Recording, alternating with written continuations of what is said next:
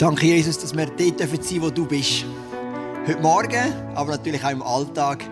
Und danke, dass du unsere Ohren und unsere, unsere Herzensaugen und Herzensohren wirklich auftust jetzt für die Message. Amen. Danke vielmals. Ich habe gestern Abend, meine Frau ist schon im Bett, Kind auch, ist mir noch ein bisschen so der Gottesdienst, die Celebration durch den Kopf. Und wir haben ja anschliessend an die Celebration haben wir noch Welcome Home. Etwa acht oder neun Anmeldungen von Leuten, die sich interessieren für das ISF Luzern. Wir werden mit ihnen Pizza essen. Ich werde die Vision vorstellen. Wenn du übrigens noch spontan Interesse hast, dann darfst du gerne auch dazukommen. Und ich habe dann gedacht, gut, es wird wieder ein voller Sonntag, Morgen Celebration, Welcome Home und dann Sunday Night heute Abend. Und so, mir ist so folgender Gedanke durch den Kopf. Wie wäre es, wenn ich nach dem Welcome Home, wenn alle heim sind, für mich in Ruhe würde ein Wärmesell essen Du siehst, das so meine Art zum Celebration vorbereiten. Ich habe einfach plötzlich unglaublich Lust auf ein Wärmezell, aber ich habe gedacht, ja, blöde Gedanke, ist jetzt auch nicht das Wichtigste, das wieder verworfen. Ich habe sogar noch kurz bleibt vielleicht im Heim noch in der Tankstelle eins posten, aber die sind dann oft auch nicht so frisch und ist auch nicht so romantisch. Da habe ich gedacht, gut, lassen wir es sein, es gibt Wichtigeres als ein Wärmezell nachher, oder? Dann komme ich heute Morgen hier hin, mache den Kühlschrank auf und der Kühlschrank ist voll Wärmezell. Wow! Was ist passiert? Sunday Night, ein paar vom Sunday Night haben gestern Abend relativ spontan einen Worship Night gemacht und der Sammy, der dort dabei ist, der bei der Bäckerei Bachmann arbeitet, der hat einen Haufen Wärmesell mitgenommen und weil es nicht alle mögen verspeisen, ist der Kühlschrank voll von Wärmesell. Und wir tun natürlich das nicht alle auftischen beim Food and Fellowship, sondern eins bleibt ganz bewusst zurück für mich. Genau. Dann ich, also du merkst, oder? Ja. Ähm, Genau, jetzt kann man sich das mega Zeugnis, oder? Unglaublich. Ähm, und ich habe gedacht, das sollte auch eine Celebration sein, gell? Also, wenn du gerne Werbesell hast wie ich. Oder Werbesell ist wirklich etwas Brutales, wenn man es so gerne hat. Wir dürfen es nur drei Monate im Jahr essen. Du musst immer neun Monate warten und dann drei Monate musst du alles reinhauen und dann musst du wieder neun Monate warten. Das ist so antizyklisch zu einer Schwangerschaft eigentlich. Ähm, und so soll ja auch eine Celebration sein. Es soll jeden Sonntag so ein Wärmesell sein, wo du kommst, du kannst aufdanken, du kannst geniessen, du kannst etwas Feines zu dir und dann bist du wieder geladen, um einen Unterschied zu machen im Alltag. Wir machen ja die Celebration nicht zum Selbstzweck. Es soll uns füllen mit dem Heiligen Geist und dann sollen wir zurückgehen in den Alltag und die können einen Unterschied machen für Jesus. Ich war diese Woche im FIFA-Museum, am Mittwoch war ja Allerheiligen und da bin ich mit dem Jaron, zweitältesten Sohn und einem Kollegen von ihm ins FIFA-Museum. Ich bin Fan vom FIFA-Museum, finde es das coolste Museum, das ich kenne. Ähm, und es hat so einen unteren Stock, da gibt es ganz viele Ausstellungen, alte WM-Pokale und Trikots und Filme zu allen möglichen WM-Finalen und so weiter. Und dann kommt man in den oberen Stock und dort ist der praktische Stock. Es gibt Übungen, die du machen kannst, so verschiedene Fußballübungen und es gibt einen Bereich, wo du gamen kannst. Und bei der Fußballübung ist es so, du musst dich dann wie einchecken, kommt so ein Ticket über, wo bis sechs verschiedene Stationen kannst anheben und dann machst du jede Übung. Jeder darf jede Übung einmal machen. Und dann gibt es eine beste Liste von den zehn Besten vom Tag. Und an dem Tag, es hat viele Besucher gehabt, ich würde sagen, es sind etwa 500 Leute durch. Und wisst ihr, wer der allerbeste war am Ende des Tages? Ich. Genau. Habe ich noch kurz sagen. Es ist sogar einer vom FIFA-Museum zu mir gekommen und hat mir gratuliert. Er hat gesagt, wow, das war jetzt aber eine gute Leistung, oder? Und die zwei Jungs, die ich mitgebracht beide Fußballer, haben ganz stolz zu mir aufgekommen und gesagt, wow, der Vater hat es doch auch noch recht getroffen, oder? Genau. Ähm, aber das ist nicht der Grund, warum ich das erzähle, weil eigentlich schon, aber es hat noch einen anderen Grund. Ähm, wo die Jungs auch von Gamen haben, du hast einen Haufen Game-Stationen, alte Games, neue Games, natürlich alles nur mit Fußball, grosse Leinwand. Und was ich auch game ist dann immer so der Moment, wo ich mich zurücknehmen kann. Und dann bin ich so vor einem Film angehockt oder vor einem Bildschirm mit mehreren Filmen, kannst kannst wählen, was darum geht, wie Fußball Hoffnung bringt in schwierige Umstände. Und die eine Geschichte war ein Slum, irgendwo in Afrika, ich weiß nicht mehr in welchem Land. Und du merkst wirklich, wie die Kinder dort aufwachsen, einfach halt so, wie man sich vorstellt, ohne sauberes Trinkwasser, total verschmutzt, hohe Kriminalität. Es hat einen Fußballclub bei diesen Slums und der war sehr beliebt. Und der Fußballclub hatte eine Idee. Gehabt. Sie hatten viele Anfragen von Junioren, die mittrainieren von Kindern. Und da hat er gesagt, komm, wir machen etwas. Jedes Kind, das kommt trainieren und auch jeden Erwachsenen, vor jedem Training nehmen wir uns zwei Stunden Zeit, um die Slums zu reinigen. Und das ist Eintrittsgeld. Also es kostet keinen Beitrag wie bei uns, sondern wir tun zwei Stunden Slum reinigen und dann könnt ihr ins Training kommen oder am Match. Und zwar nicht nur Kinder, sondern auch die Erwachsenen. Und so ist aus einem der verdrecktesten Slums ist ein sauberes Lamm geworden. Weil Fußball so einen Zulauf hatten und all die Kinder gekommen sind, zusammen mit ihren Trainern begeistert die Slums gereinigt haben. So ist es auf Fall im Film, ich war ja nicht vor Ort. Gewesen. Und so ist das Lamm sauber geworden. Und das ist ein Zeichen dafür, wie eben Fußball Hoffnung bringen. Und das ist ja unser Wunsch, wenn wir in dieser Serie sind über soziale Gerechtigkeit, dass wir eine Hoffnung bringen können. Dass wir eine Hoffnung bringen können. Nicht nur der Fußball, sondern Jesus soll eine Hoffnung bringen. Wir sind, wie gesagt, in dieser Serie über soziale Gerechtigkeit und ich möchte dir nochmal die Definition vorlesen, was das ist, aus ChatGPT. Soziale Gerechtigkeit bezieht sich auf die faire Verteilung von Ressourcen, Chancen und Rechten in einer Gesellschaft. Es geht darum, dass alle Menschen unabhängig von ihrer sozialen Herkunft, ihrem Geschlecht, ihrer Religion oder anderen Merkmalen gleiche Möglichkeit und Zugang zu Bildung, Gesundheitsversorgung, Arbeit, Wohnraum und anderen grundlegenden Bedürfnissen haben. Wir sind letzten Sonntag eingetaucht und haben gesagt, Jesus hat uns gerecht gemacht. Und wenn wir verstehen, dass Jesus uns gerecht macht, dann ist es ganz natürlich, dass wir auch einen Drang haben, die Welt um uns herum gerechter zu machen. Der Glaube fängt immer innerlich an. Du hast die Liebe von Jesus erfahren und dann fängst du auch andere an von lieben. Wir haben erlebt, Gott macht uns gerecht und darum möchten wir auch kämpfen für eine gerechtere Welt. Soziale Gerechtigkeit bedeutet eine faire Verteilung von Ressourcen, unabhängig von der sozialen Herkunft, vom Geschlecht, Religion und so weiter und so fort. Ich möchte dich heute mitnehmen in ein Case Study, also so in eine Fallstudie. Vielleicht bis jetzt, wenn du die Bibel gelesen hast, hast du es noch nicht unter der Brille gelesen von der sozialen Gerechtigkeit. Aber es ist mega faszinierend zu sehen, wie viel sich Gott überlegt hat, dass ein sozialer Ausgleich und eine soziale Gerechtigkeit in seinem Volk stattfinden kann. Wenn du die ersten fünf Bücher kennst von der Bibel, die fünf Bücher Mose, dann ist dir vielleicht bewusst, das erste Buch Mose sind Geschichten.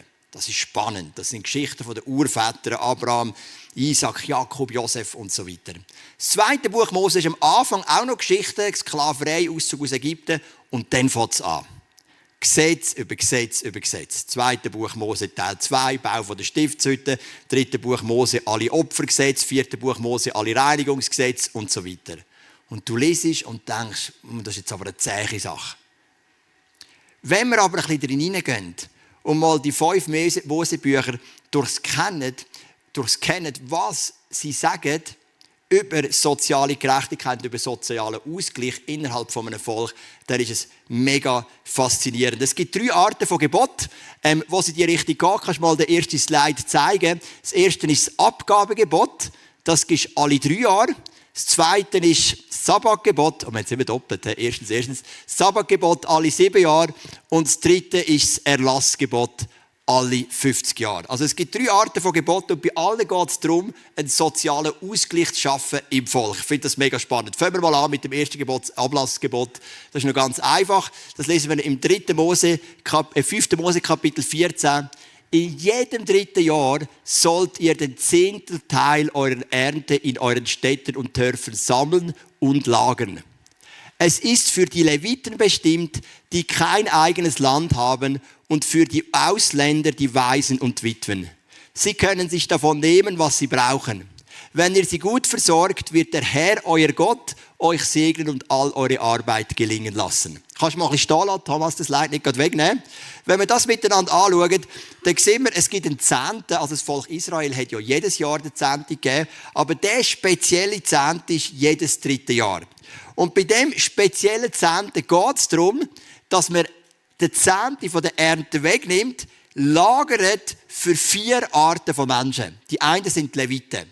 Die Leviten war der Priesterstamm, die hatten kein eigenes, Volk, äh, kein, eigenes Land gehabt, keine eigenen keine eigenen Felder. Die haben ja als Priester dient und sie sind natürlich angewiesen gewesen, dass andere sie versorgen. Das ist die eine. Dann die Ausländer, die keinen Grundbesitz hatten.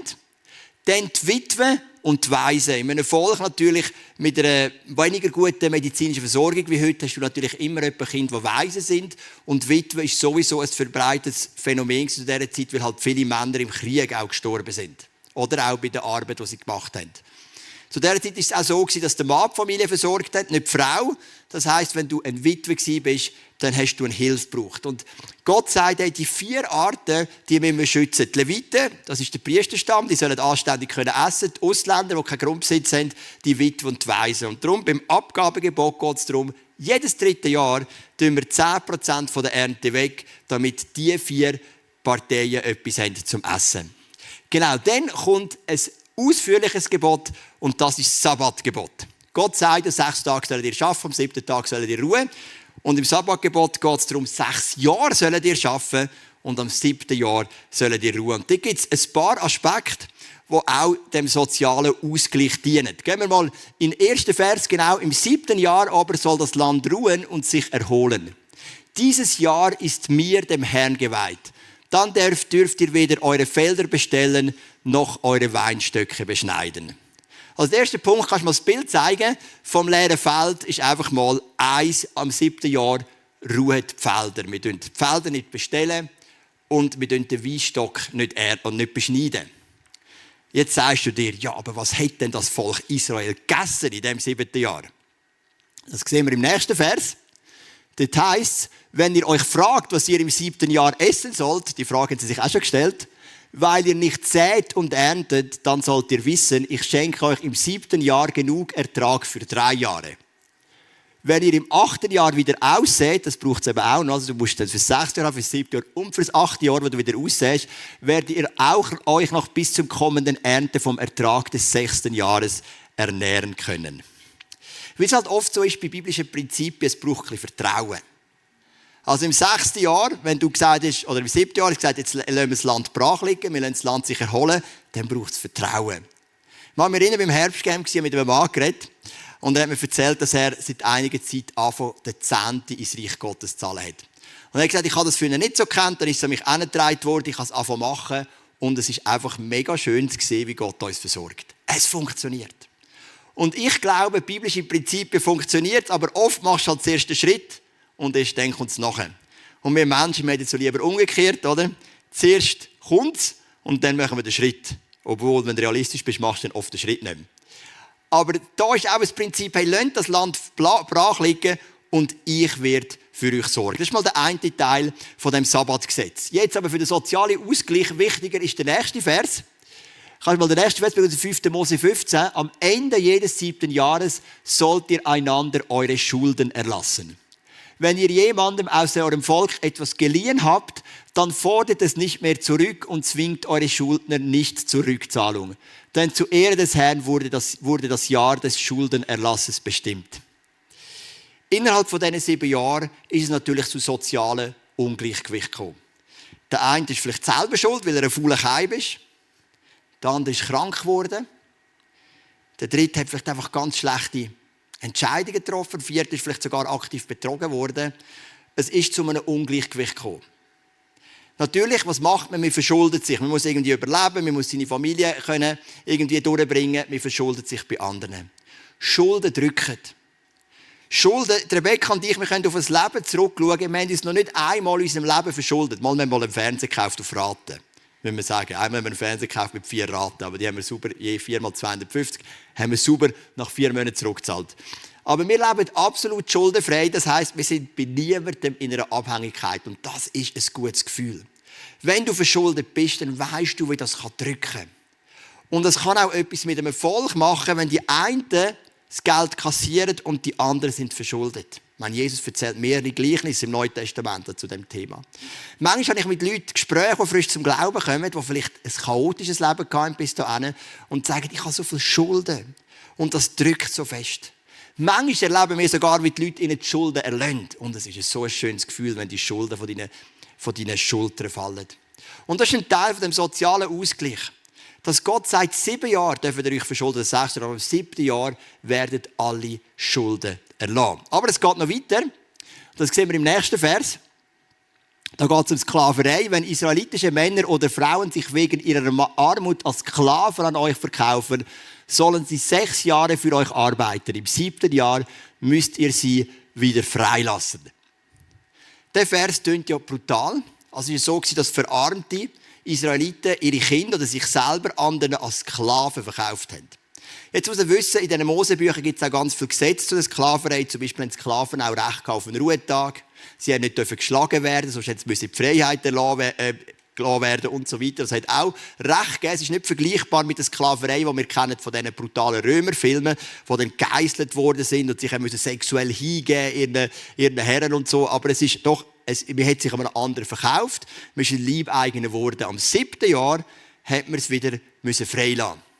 Und du merkst, auch da ist ein sozialer Ausgleich. Also innerhalb von diesen sieben Jahren hat es halt gescheppert, so wie wir Menschen sind. Die einen profitieren, die anderen gehen irgendwie unter. Die einen sind selber schuld, die anderen können nichts dafür. Aber nach sieben Jahren, und das ist jetzt die Zusammenfassung, kannst du mal die nächste Folie bringen, vom Sabbatgebot, also es war ein ganzjähriger Vierte, all sieben Jahre.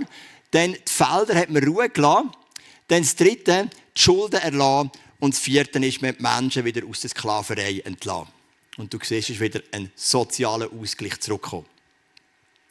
Ich finde das irgendwo faszinierend. Jetzt aber ist noch nicht alles gelöst. Es gibt nämlich noch den Punkt mit dem Grundbesitz. Oder du hast vielleicht einen Grundbesitz und in den schlechten Zeiten verkaufst du deinen Grundbesitz.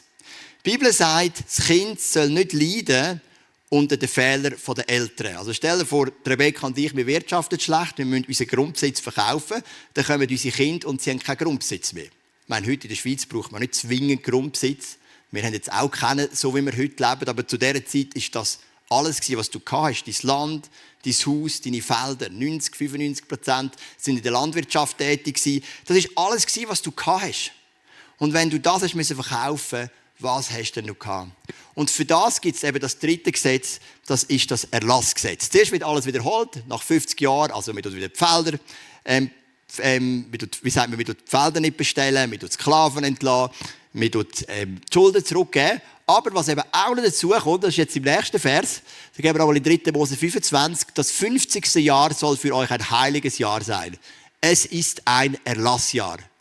Gebt an allen Bewohnern des Landes, die sich hoch verschuldet haben und so zu Sklaven wurden, ihre Freiheit wieder.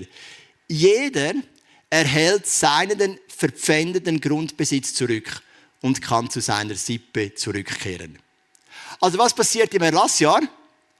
Erstens mal, man bestellt, du kannst das nächste Slide bringen, es ist ein ganzjähriger Viertig.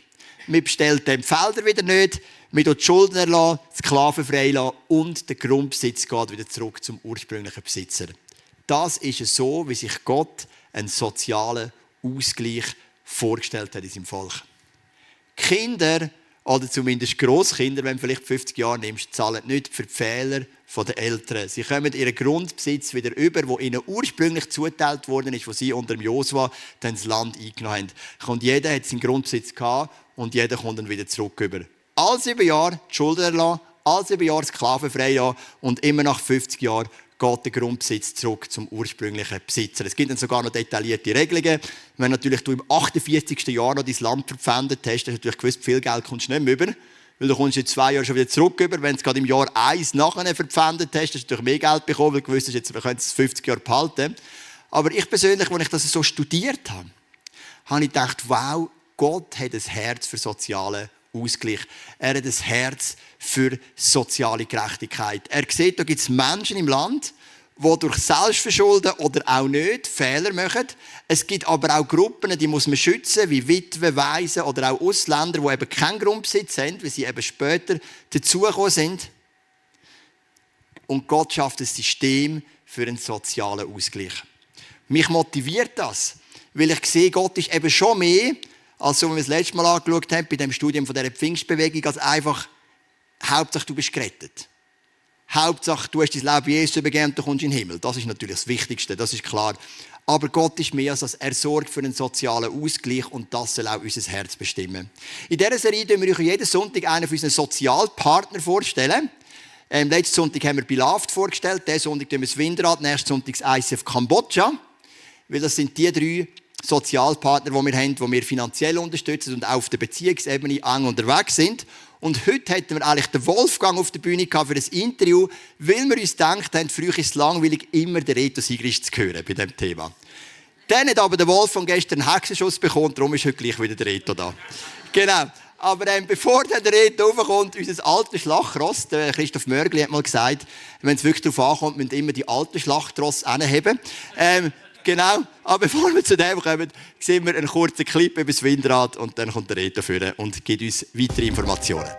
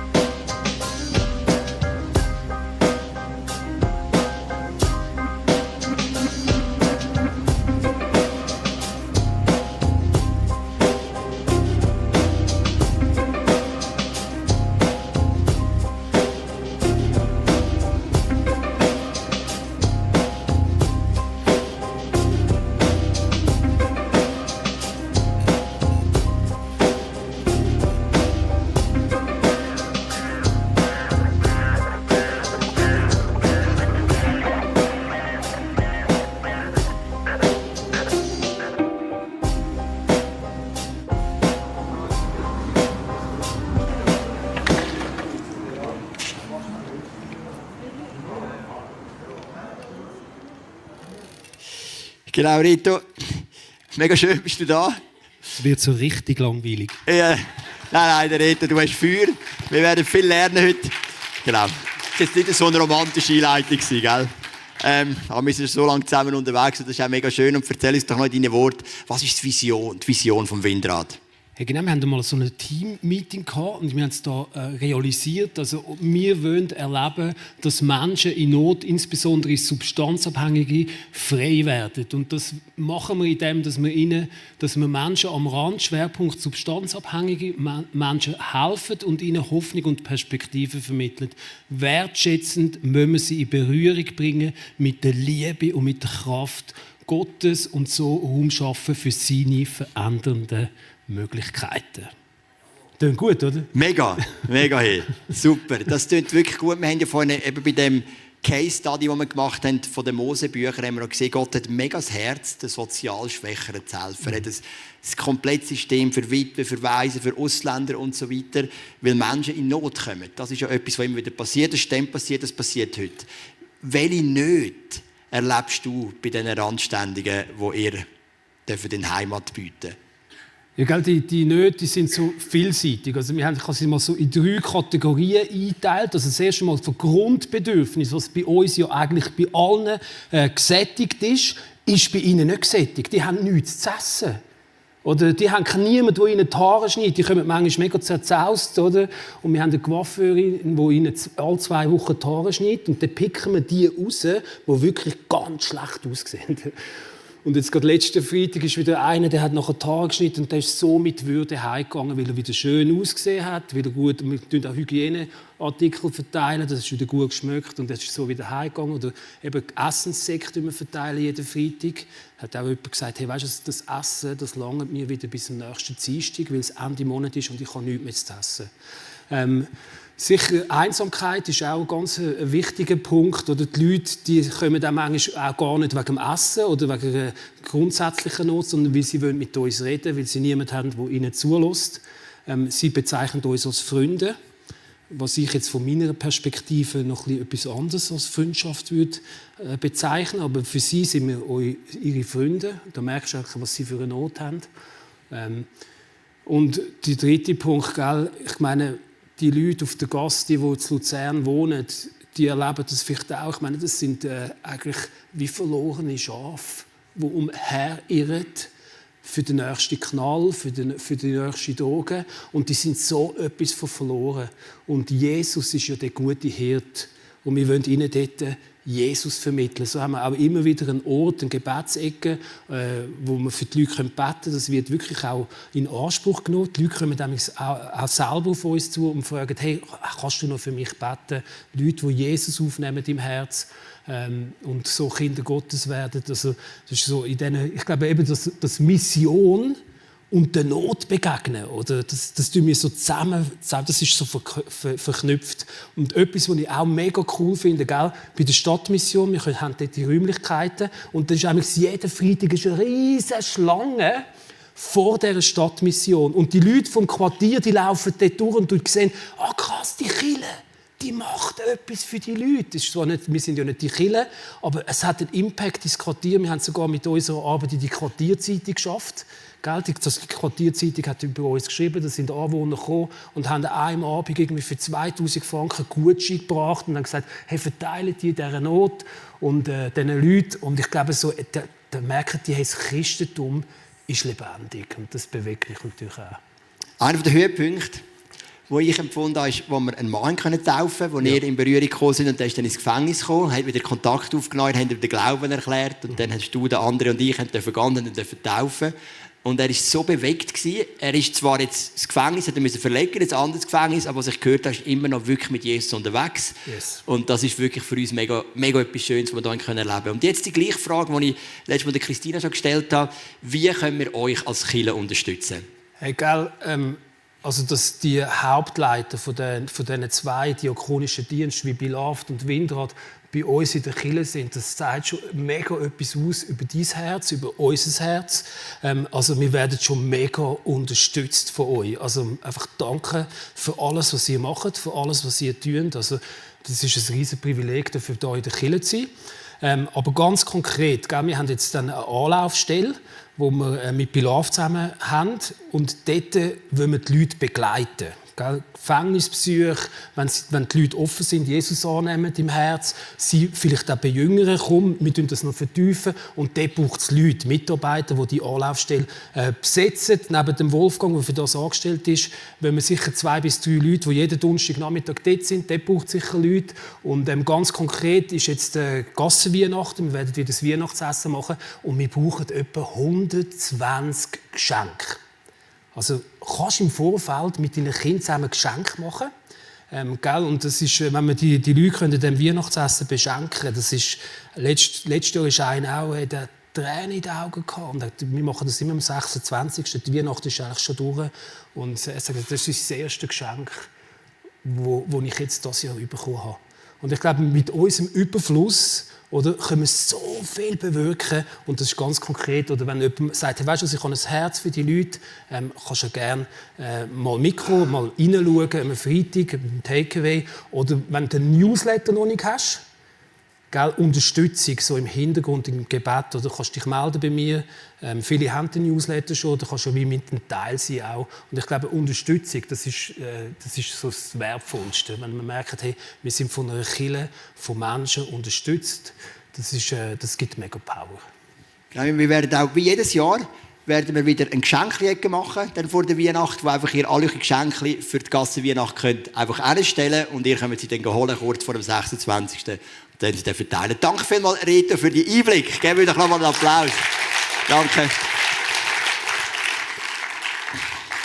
Ich habe selber, ich finde es einfach so eine geniale Sache, dass wir drei so gute Sozialpartner dürfen haben, dass wir so gut dürfen unterwegs sein mit Windrad, mit Bilaft und mit dem ICF Kambodscha. Ich finde es auch mega effizient, dass wir wirklich einfach dürfen sagen, wir können nicht überall investieren, aber in diese Projekte wir regelmäßig investieren, sowohl finanziell wie auch im Gebet, wie auch in den Ressourcen. Und die, die das Small Group Programm gemacht haben, wir haben ja 16 Small Groups bis ICF und wir haben immer das Programm, das ich schreibe, haben wir auch diese Woche haben wir alle für Bilaft betet und nächste Woche werden natürlich als ganze Kirche dann in den Small Groups fürs Windrad beten. Ich möchte dich nochmal mitnehmen in einen Vers, wo wir schon letzten Sonntag zusammen angeschaut haben. Und das ist Jesaja Kapitel 61, Vers 1 und 2. Das ist ein Berufungsvers für Jesus. Es heißt: Der Geist des Herrn ruht auf mir, weil er mich berufen und bevollmächtigt hat. Er hat mich gesandt, den Armen die frohe Botschaft zu bringen und die Verzweifelten zu trösten. Ich rufe Freiheit aus für die Gefangenen. Ihre Fesseln werden nun gelöst und die Kerkertüren geöffnet. Ich rufe ihnen zu, jetzt erlässt der Herr eure Schuld. Das ist Übersetzung, Hoffnung für alle. Jetzt erlässt der Herr eure Schuld. Ich zeige euch mal, was im hebräischen Urtext steht. Ich mal den nächsten Slide noch bringen. Wörtlich heißt es, jetzt ist das Erlassjahr des Herrn. Erlassjahr ist eben das Jahr, wo all 50 Jahre kommt, Sklaven freilässt, wo man die Schulden erlässt und wo man den Grundbesitz zurückgibt. Die Gesetze im Alten Testament haben immer eine prophetische Bedeutung auch für den Neubund. Der alte Bund, sagt der Hebräerbrief, ist ein äußerer Bund. Gesetze sind äußerlicher Natur. Der neue Bund ist ein innerlicher Bund. Und wenn der Jesaja prophezeit, wenn Jesus kommt, dann wird das, betone ich auf dem Artikel, das Erlassjahr kommen. Nicht das, was alle 50 Jahre kommt, sondern die Vollendung von allen Erlassjahren. Die versklavten Menschen, die unter der Sünde versklavt sind, werden in die Freiheit gelassen werden. Die Kerkertüren werden geöffnet. Das ist das eine. Denn eure Schulden werden euch genommen werden, weil Jesus hat die Schuld am Kreuz für uns. Und der Grundbesitz wird euch zurückgeben. Dort, wo euch den Finden können Land nehmen wo euch geistlich zustand, das werdet ihr wieder zurückbekommen. Dort, wo der Find Chile können Land nehmen wo ihnen zusteht, das werdet ihr wieder zurückbekommen. Das ist das Erlassjahr. Die meisten Bibelübersetzungen übersetzen es dem so, weil es für die Leute wie komisch ist, was ist jetzt mit dem Erlassjahr, aber wenn man die Zusammenhänge kennt und Jesaja sagt, wenn Jesus kommt, dann wird es wahre Erlassjahr sein. All das, was hier hineingelegt wurde, wo immer in die Richtung Ausgleich und Freiheit geht, das wird ganz tief in unseren Herzen, aber auch in der Welt passieren, wenn Jesus wieder zurückkommt. Wie haben es denn die ersten Christen gelebt? Gehen wir mal in Apostelgeschichte Kapitel 4. Dort heißt alle, die zum Glauben Jesus gefunden hatten, waren ein Herz und eine Seele. Niemand betrachtete sein Eigentum als privaten Besitz, sondern alles gehörte ihnen gemeinsam. Mit großer Überzeugungskraft berichteten die Apostel von der Auferstehung des Herrn Jesus und alle erlebten Gottes Güte. Keiner der Gläubigen musste Not leiden. Denn wenn es an irgendetwas fehlte, war jeder gerne bereit, Häuser oder Äcker zu verkaufen. Das ist das Herz. Auch in der Kirche hat man das soziale Ungleichgewicht. Du hast Leute, die einen sehr erfolgreichen Weg gemacht, verdienen viel Geld, haben viel Besitz. Du hast Leute, die sind irgendwie, haben Schwierigkeiten im System. Es spielt auch keine Rolle, ob verschuldet unverschuldet, selbstverschuldet, wie auch immer. Letztendlich sind wir da, um einander zu tragen, auf ganz vielen Ebenen. Aber auch der Punkt von der sozialen Gerechtigkeit, vom sozialen Ausgleich ist ein Teil dazu. Und darum tun wir eben so Werk auch wie Beloved und Windrad unterstützen. Ich möchte noch enden mit einer Geschichte. Die Geschichte hat mich sehr berührt. Und zwar ist ja der Kaiser Konstantin 324 nach Christus. Und der Kaiser Konstantin hat so Grundlagen geleitet, für das Christentum eine Staatsreligion werden. Er hat es noch nicht durchgeführt, aber er hat so Grundlagen geleitet. Vorher sind Christen verfolgt oder im Untergrund und dann ist der Konstantin gekommen. Er war sehr fasziniert vom christlichen Glauben und er hat immer mehr wie ein Wegbereiter gewesen. Dann sind seine Söhne gekommen und haben noch mehr Weg bereitet und dann das Großkind oder das Urgroßkind hat ja dann den christlichen Glauben wirklich zur Staatsreligion gemacht. Aber dazwischen ist noch einer gekommen, ein Kaiser Julian. Der Kaiser Julian hat ein Ziel gehabt. Er hat alles rückgängig machen, was der Konstantin gemacht hat. Er hat gesagt, ich bringe den Heidenkult zurück. Er hat Götter, er hat, er hat Gott, er hat den Gott von Israel, er hat den christlichen Glauben, der gehasst. Und er hat zurück zu dem Götterkult und er hat den bekämpft mit aller Kraft. Aber er ist nicht durchgekommen. Nach drei Jahren Herrschaft hat er abtreten und dann, wie gesagt, sind dann die gekommen, die effektiv dann den christlichen Glauben durch Staatsreligion gemacht haben.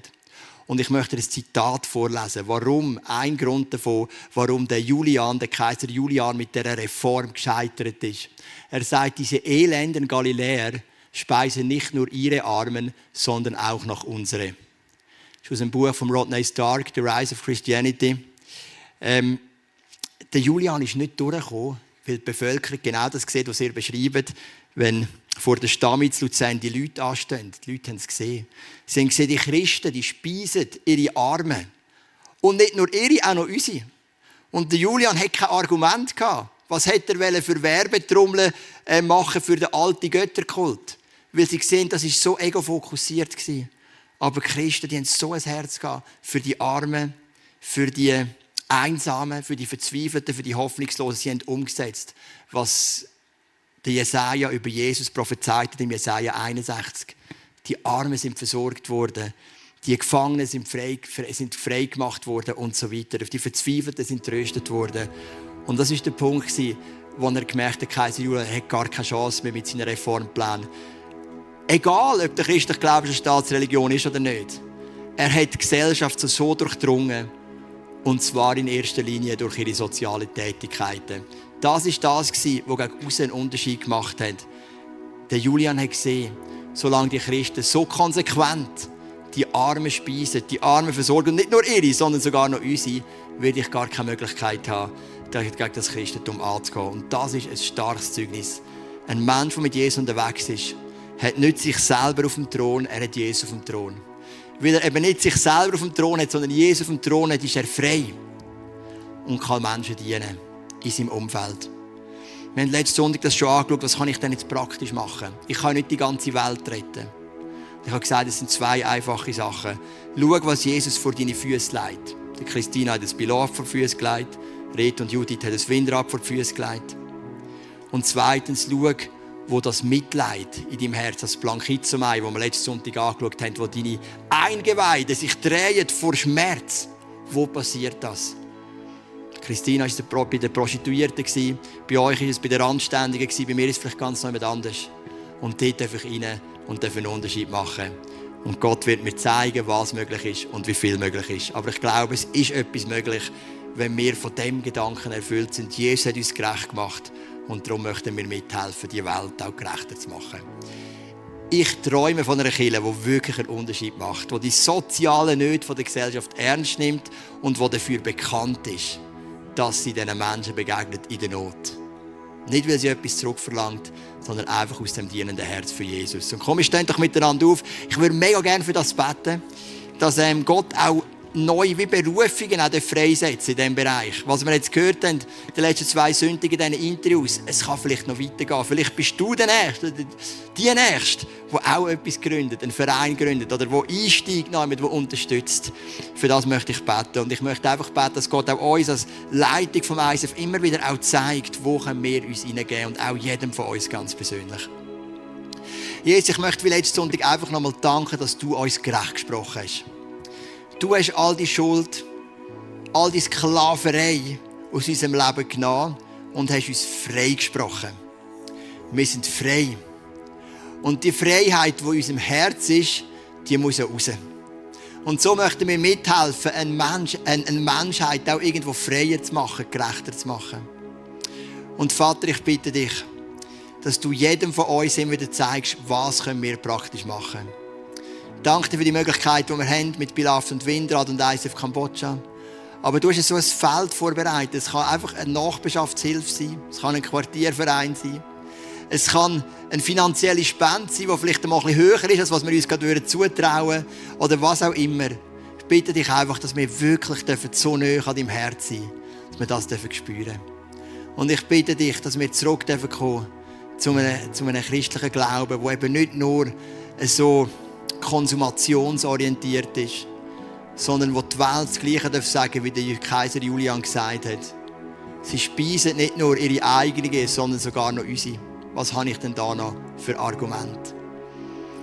Dass der Welt Argumente ausgehen, weil wir so sozial unterwegs sind und wirklich einen Unterschied machen in dieser Welt, wo wir den Nöten der Menschen begegnen können. Ich bitte dich, dass du uns da hilfst, dass du uns da in der Hand nimmst, dass wir immer, mehr, immer mehr merken wie das Realität ist. Ich bitte dich gerade für uns auch als Eisen Luzern, dass wir wirklich weiterhin und noch mehr dürfen der Kirche sein, wo einfach für das bekannt ist, den Nöten der Gesellschaft zu begegnen und sozial aktiv zu sein. Amen.